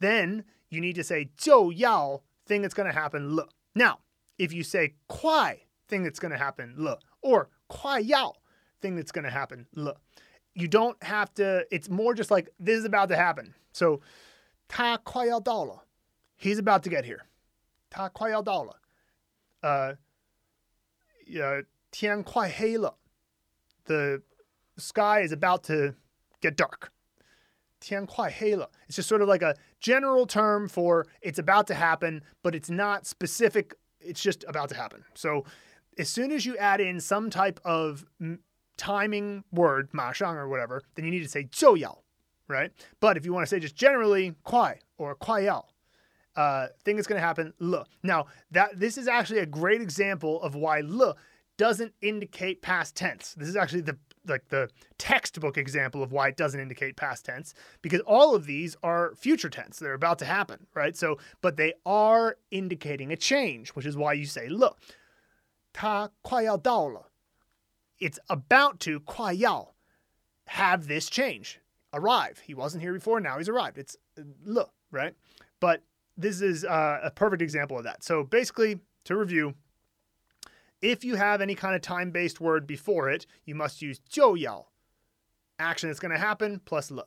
If there's no particular time based thing, you can still use jiu yao if you want, but you can, if there's no time, you can also say kuai action plus le or kuai yao action plus le. And uh, yeah, you'll get more and more used to that as you move forward. Charles Segal on It's a Word for Lie is there a way to look up characters and their related lessons? For example, when reviewing the sentences above, I forgot the meaning of ma shang. I used an online dictionary to look it up, but I didn't know how to find the lesson quickly other than scrolling through every level. Yeah, um, it's uh, we should probably do a better job of making this clear, but there is a search function in the toolbar at the top of the web page. Um, I can't remember. I can't remember if it's also at the top on the app, but probably. But uh, if you hit search, then a little search bar will pop up and you could just put in the word ma shang because there's a lesson, new vocabulary unlocked, ma shang. And so when you do the search for ma shang, that will that lesson will show up. Uh, so yeah, it's really just that simple. Just use the search function at the top of the page. Rebecca Webel on Anki Decks Inside. Now just look how solid that foundation is. In other words, Rebecca has finished the Mandarin Blueprint Method Foundation course.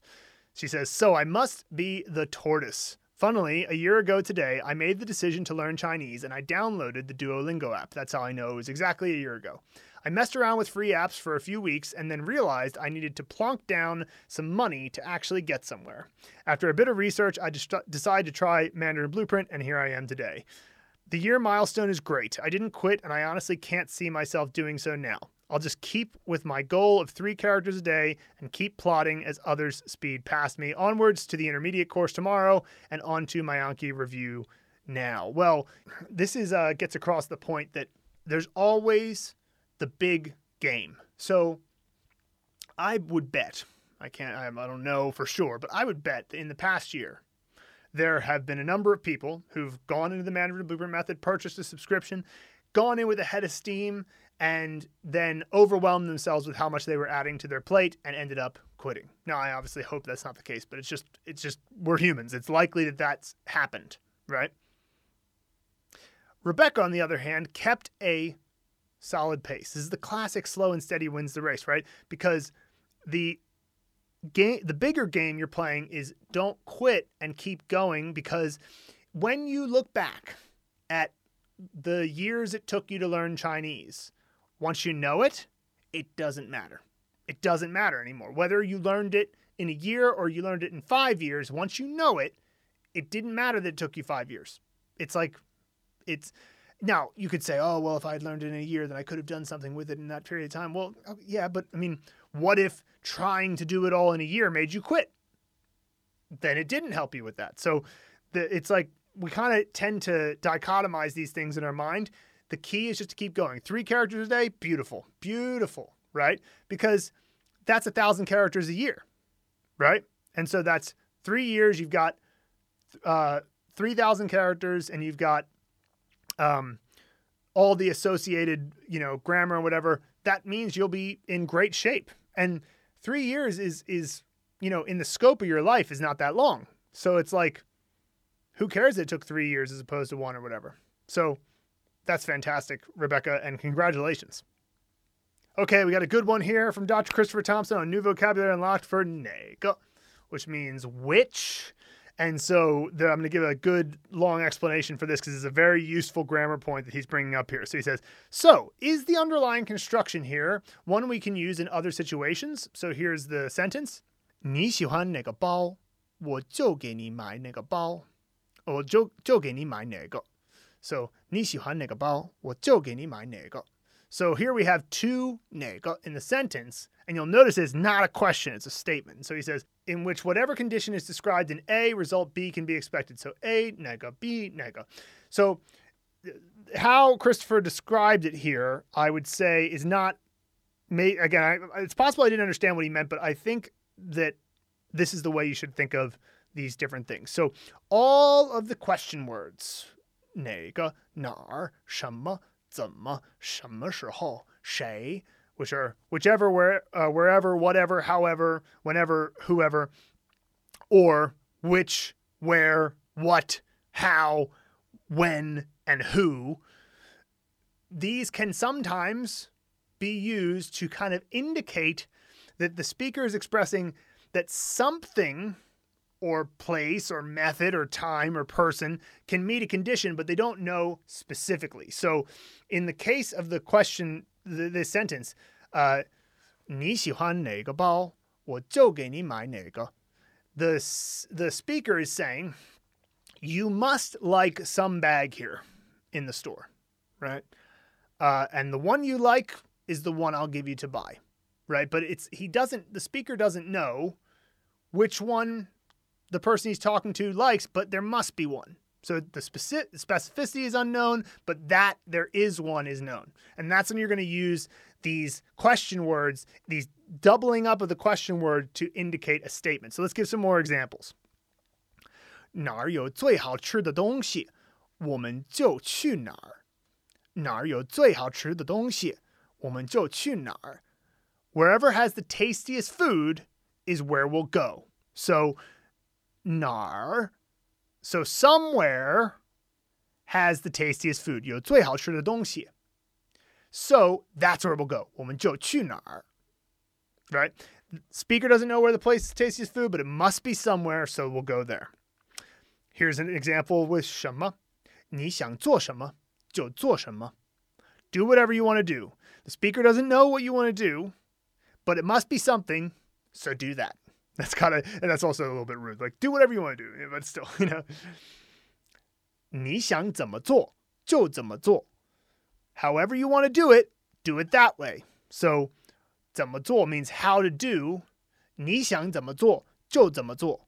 That means like, you know, that's the there's an infinite possibility of however you want to do it. There must be a way you want to do it, so do it that way. And that, again, that's this doubling up of the question word to turn into a statement. And Again, the key is it's knowing there is a condition that could be met, but not specifically knowing what it is. Here's another one with time. 他什么时候做完就什么时候走. So whenever he finishes is when we leave. The speaker doesn't know when he'll finish, but it must be sometime, so that's when to leave, right?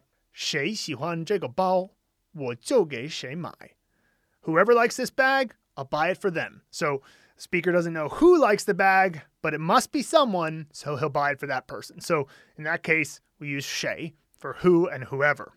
That's how we can conceptualize t- taking these question words and turning them into this sort of broad scoped a condition uh, will definitely be met by someone, someplace, sometime, uh, somehow, but specifically we don't know how so we'll just make that statement to kind of get that across and you'll use this type of thing all the time um, there's another situation where you might use uh, these different question words in a non-question way so um, 他什么都喜欢 so by saying 他什么都喜欢 that's actually more of a quantity thing he likes everything so 什么 normally means what but when you say 他什么都喜欢, by adding the dou, we're basically saying no matter what, he likes it, which basically also means anything. Like it, he likes anything, or uh, uh you know, uh, ta.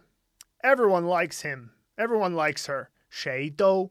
So when you add the question word with dou, it basically means like either everything, everyone, uh, it, it, could be anytime uh, or anywhere. 哪儿都有好吃的. Everywhere has good food, right?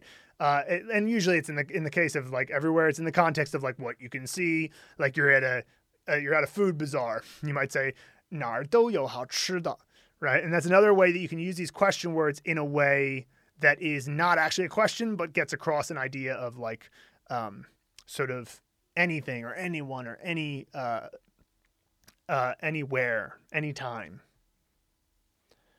Cool. So thanks for the great question question from Christopher to help uh, kind of solidify these that knowledge. On new vocabulary unlocked for nar. So I'm looking at this sentence. 你说的游泳的地方在哪儿? I worked it out. That is, I understand it, even though the construction is nearly the opposite of English, right? I mean, in English, we would start with where, then talk about the place for swimming, and finish with you talked about. In a sentence that is nearly all reversed. This is pretty standard for Chinese, though, yes? So, yeah, 你说的游泳的地方. The place um, you talked about swimming, the, pl- the swimming place where is it right um, we'd say where is the the swimming place you talked about or the the pool you talked about or the yeah it's really like the swimming place by saying 游泳的地方你说的游泳的地方地方在哪儿 uh, so yeah like the the structure is definitely quite different um, and he he accurately figures that out i'm trying to follow your advice on grammar i'm not trying to start by learning rules. I'm just exposing myself to content and letting my sense for how sentences work form organically. This sentence helps. I recently tried to construct a sentence based on all I have learned. Here it is. Uh, and just this sentence does have a mistake, but man, it's only one mistake. So this is cool stuff. 昨天，我和我的同学看见我们的老师在学校后面的商店。So, in this sentence, the the sentence is like so 昨天我和我的同学 so yesterday my classmate and I 看见我们的老师 saw my teacher 在学校后面的商店 at the store behind the school okay now everything is right about the sentence except for one thing which is that the and I can understand why he thought this based on the original sentence, but um, it should be 昨天我和我的同学在学校后面的商店看见我们的老师. So it's just that the location should have happened, come in the sentence earlier than seeing the teacher, which is the point of the sentence. That's the does what of the sentence and uh, object of the sentence. So the standard Chinese sentence, if it has all these elements, and there are exceptions, but this is sort of like your rule of thumb, is subject plus time plus location plus does what, right? So um, that's a way you can think of it. So the final thing you're always going to want to say in the standard Chinese sentence is what's the action that's being taken. It's always the final thing um, which by the way is one of the reasons that I think that these um, translation uh, apps that hear the sound and translate it, they're never going to really be able to do it real time unless they can get on some neurological level understand what people are saying. Because if you do it in real time, if in English the action comes early in the sentence and in Chinese it comes at the end of the sentence, you can't translate in real time. There's always going to be that delay because the translation computer is going to have to wait until they find out what the action is at the end. Because I could, you could say, 我昨天，呃，我和我的同学在学校后面的商店打架，fought. So instead of saw my teacher, it's we fought. Totally different meaning, and you don't find out until the end. Uh, so that's a way that you can kind of remember that particular thing. And again, there are exceptions to this. For example, um, if you use a movement verb like 我住在中国, uh, that would mean that would put the um, action before 在 in location. So uh, that's like a one of those movement or location verbs. Um, 我吐在地上. I threw up on the ground. that would be another one where it's like a movement or location verb, in which case it comes before the location. But the point is a general sentence like this one that's just describing things that happened. It's subject, time, location, uh, and then action, right?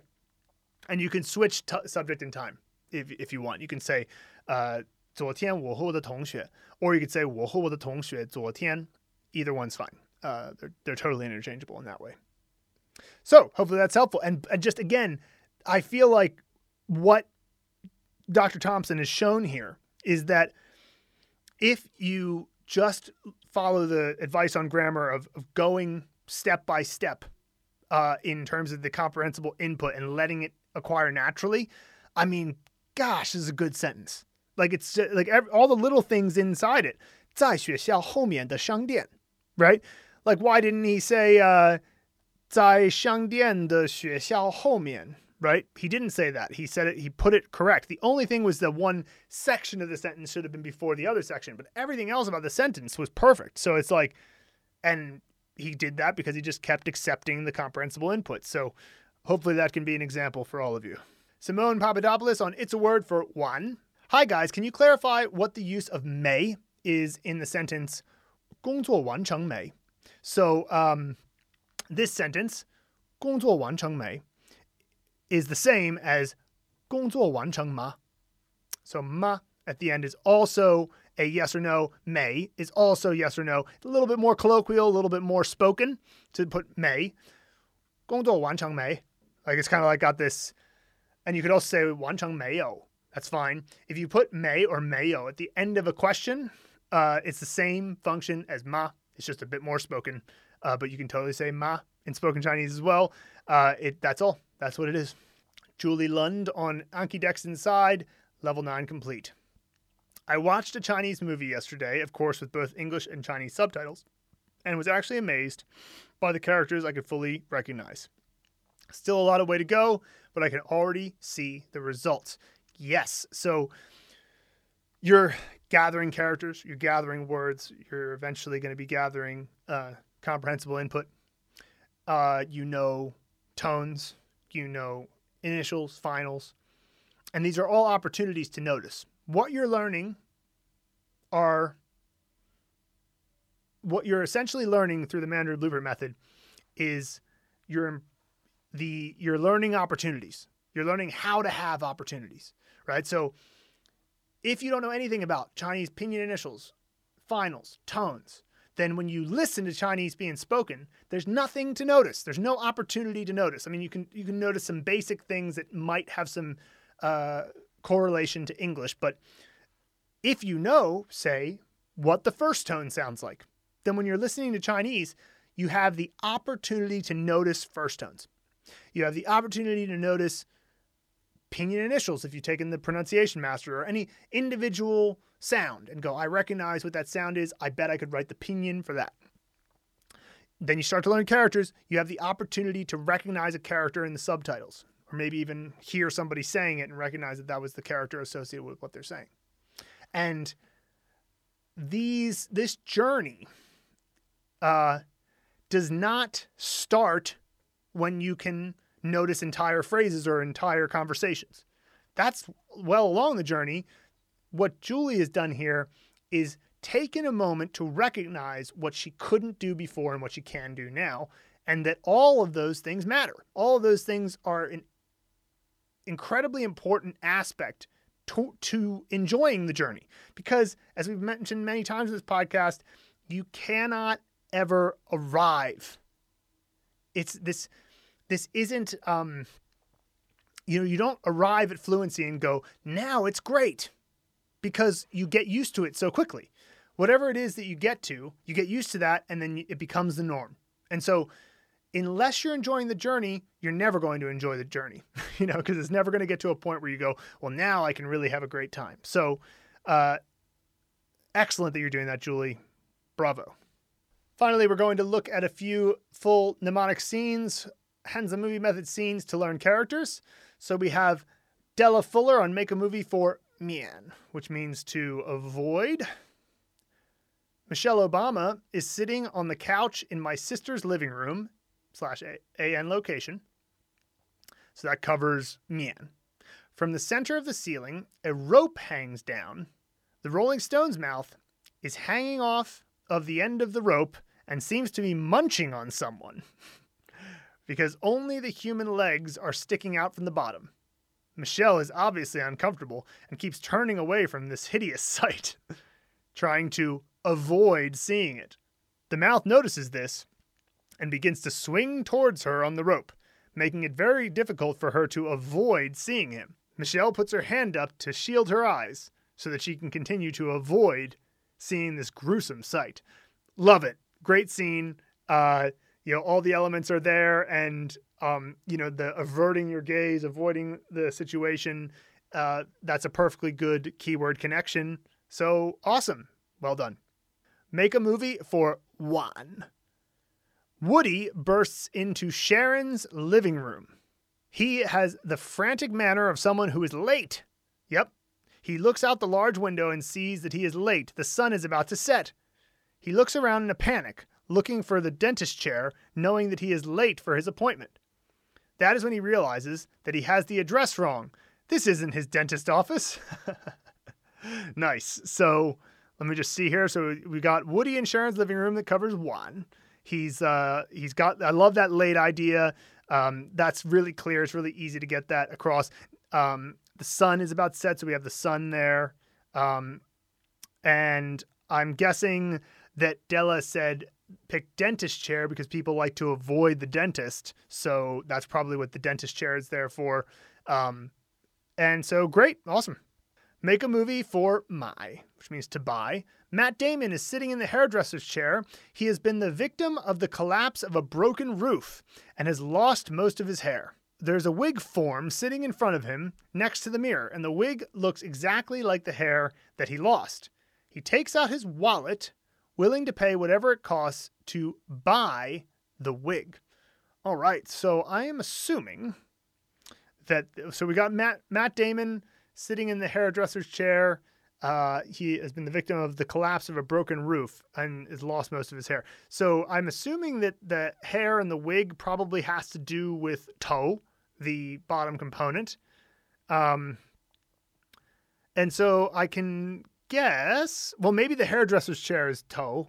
I'm not exactly sure what is the representation of the top component here for Della, but I think that it might be the the broken roof, perhaps, because that the roof component looks close to this component, but it's not exactly the same. So perhaps that's the connection. But the idea that he would want to buy the wig at that point and pulling out the wallet and showing it to them, and maybe they're ringing up the cash register and whatever, that works fine as a keyword connection. So awesome. Great scene. Thank you as always for listening to the Mandarin Blueprint Method podcast. You can go over to mandarinblueprint.com to check out more, and we'll see you next week.